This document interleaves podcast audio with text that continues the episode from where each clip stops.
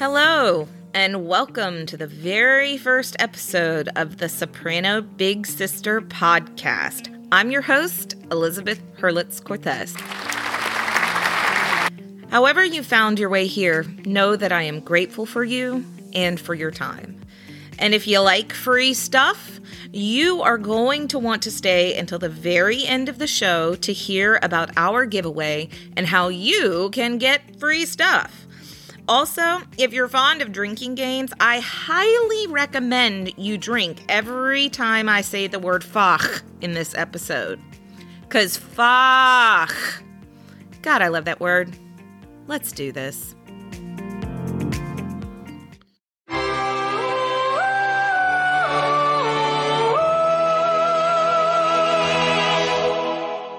So, I am sure you are wondering what in the heck is a soprano big sister? And I think in order to answer that, you should know a little bit about me and how I got this whole concept. I have not had what our industry would call the traditional career path. I didn't go to my first opera until I was 18. I didn't perform in my first opera until I was 20. I could barely read music by the time I got to college, and I had never sung in a foreign language until then either.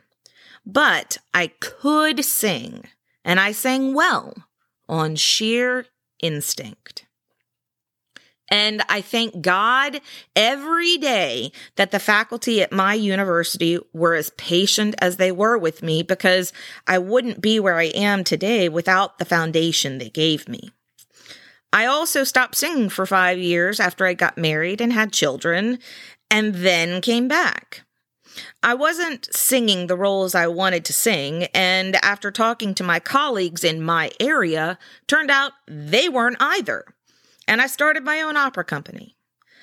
I saw that my kids were the only ones who even knew what opera was, and I started working with my city's arts council to advocate to bring opera and classical music to elementary and high school and middle school kids in my area.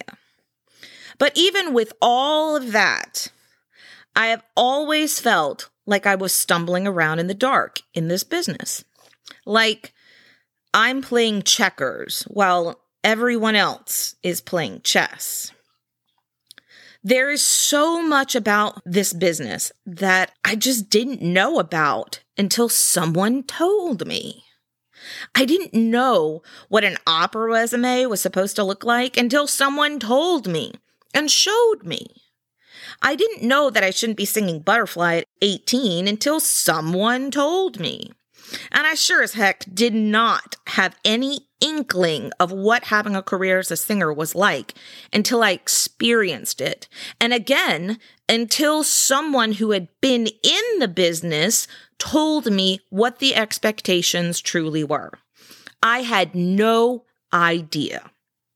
It's like living together before you get married, which I did, but that is not like being married. Nothing prepares you for being married. Nothing. Just like you don't know what this business and this career is like until you are actually doing it. And I was naive enough not to understand that just like in any industry across the board, there is what is said and what is done.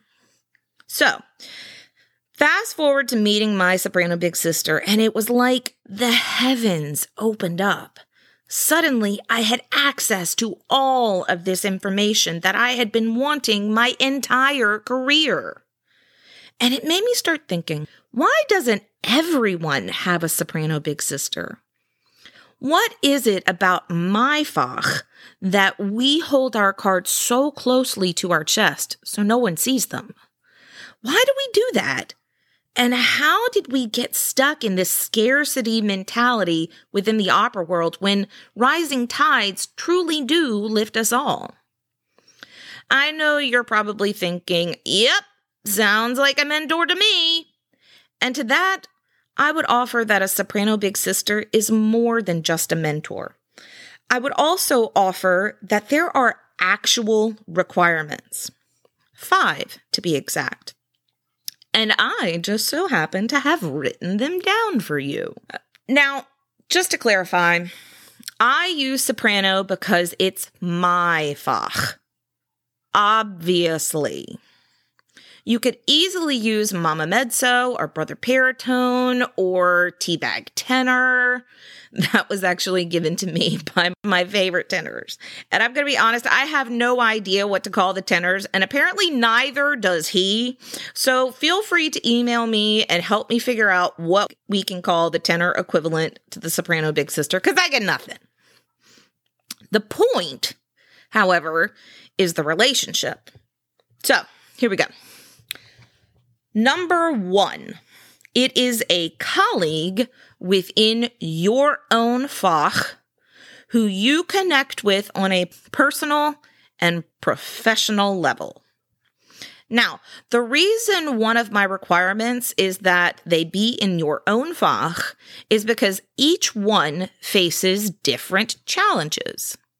And I can't speak on those challenges for the other Fachs, but if you're a soprano, it's always going to be harder for you, if for no other reason than the sheer numbers. And that's just math.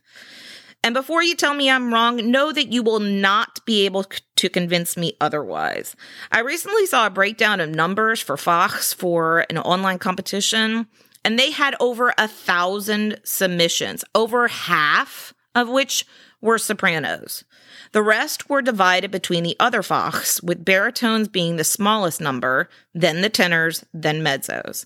And the numbers don't surprise me in the least. So, we have the first requirement as a colleague within your own Fach, who you connect with on a personal and professional level. Number two, is a colleague that you can aspire to emulate professionally and vocally. Number three, a colleague who can guide and support you in the opera industry. Now, you might have noticed that I said colleague once or twice, not mentor or teacher, because this person is someone that you have worked with professionally. You need to have seen or experienced them working through their process up close and realize that, that right there is what I want to do.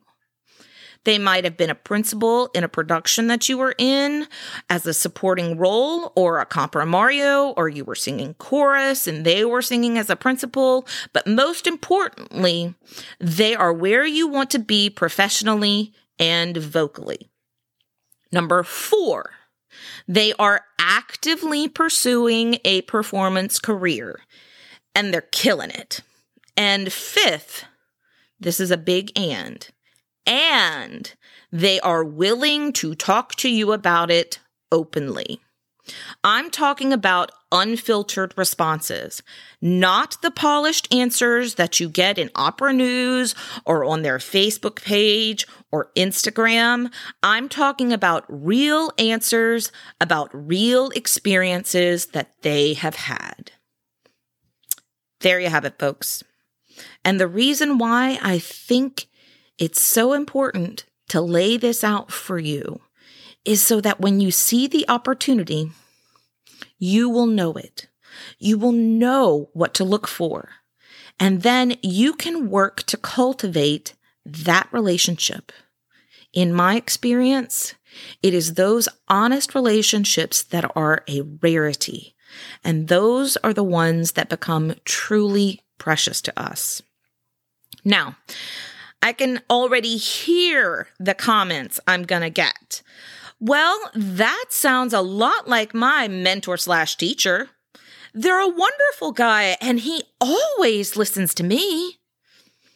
In turn, I would offer that the relationship between big sis and little sis is so much more than just a mentor or a teacher. A teacher's job is to teach you to sing to the best of your ability. And that obviously doesn't need to come from someone in your own Fach. But oftentimes, because they have studios of 10 to 20 other singers, They just don't have the emotional bandwidth to support you that much. And depending on the teacher, it can be harder to teach someone when you blur a bunch of boundaries. But mostly, there are just some things that you can't talk to a mentor about, especially if they aren't in your fach. There are just some things that they will not be able to speak on as well because it's like apples and oranges a lot of times. Am I saying that you shouldn't study with male teachers? No. The two best teachers of my life were baritones. And my first guy teacher basically gave me the voice I have today and showed me how to use it competitively. I am not saying that male mentors or teachers or singers don't have anything to offer female singers. I loved my two male teachers dearly. But there is just no way you would talk about how you sang peed yourself 12 weeks postpartum when you were singing a high C because your pelvic floor was weak from having babies. There's just no way. I can just picture myself telling one of my guy mentors that and or asking them, "Is this a good audition dress?" And trust me, they would look at me like I lost my mind. And they would be like, mm, "I have absolutely no clue what to say about that." But I will call my big sister. Do you see what I mean? There's a big difference. I know it might sound like I'm hating on my guys, but that's just not the case. I'm just acknowledging the differences and celebrating them. That is what I'm talking about.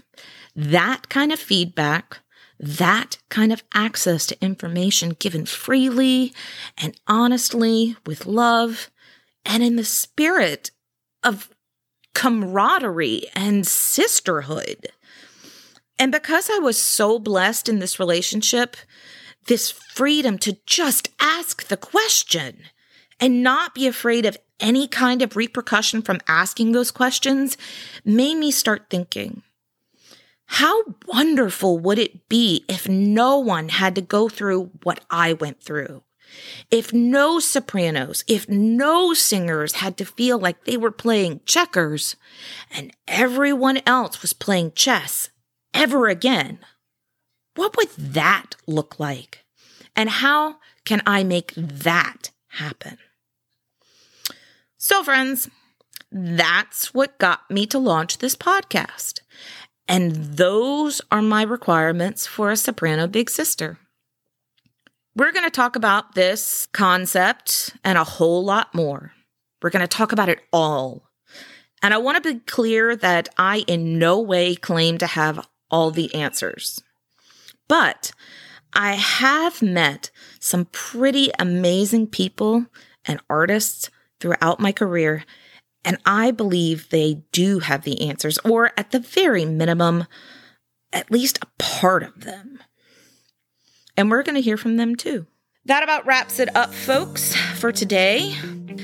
If you like what you heard today and want to hear more, click that subscribe button to be notified every week when we drop a new episode. And if you are more curious about me or the Soprano Big Sister podcast, you can also hop on over to my website, sopranoBigSister.com. You can also join our private Facebook group or follow me on Instagram or Twitter.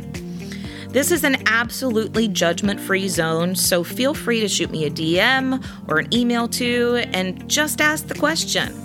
I would love to hear from you, and I will absolutely do my best to help you. Until next time, I wish you a wonderful week full of music making and even more meaningful connections. I'm Elizabeth Hurlitz Cortez, and I am your soprano big sister.